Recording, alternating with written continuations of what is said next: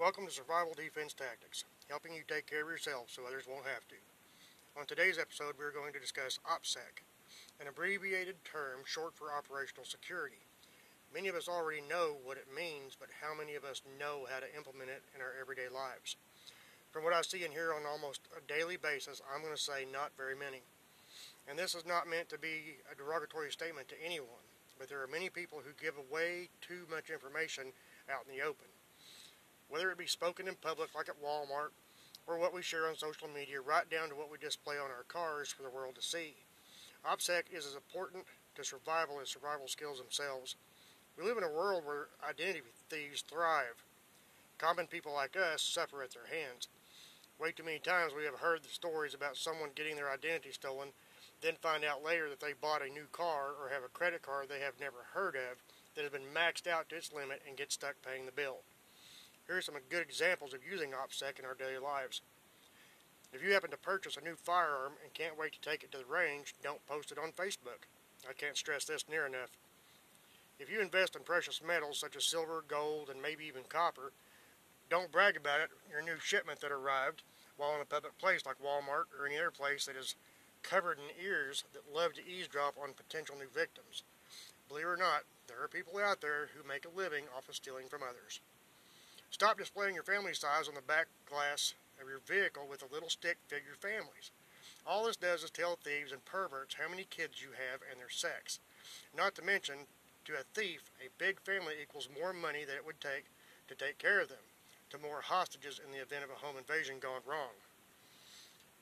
I used to love the cute ugly yard sign door stickers that said this property protected by Smith & Wesson.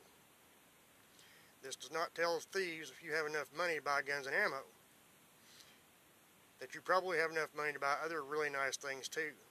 While all these things in and of themselves aren't really that bad, they do tell a story to the public about you and your family, like a possible indication as to how much money you make and what you spend it on, to your lifestyles and what you may actually have in your home, to right down to what you may be worth.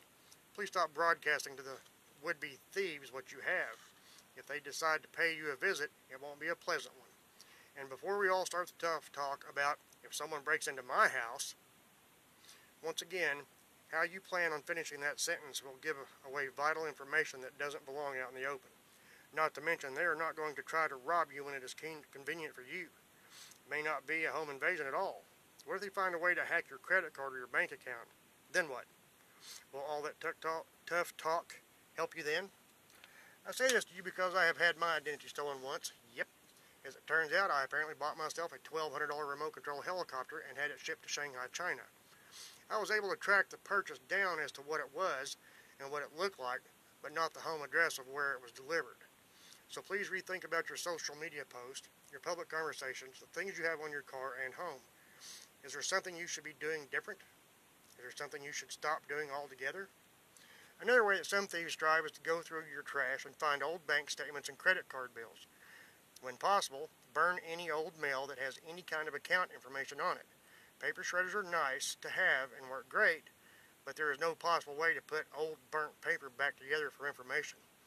Burning is the safest way to destroy any information that you don't want to get out in the open. Get busy now, save yourself a headache and lots of money later. Stay safe and God bless.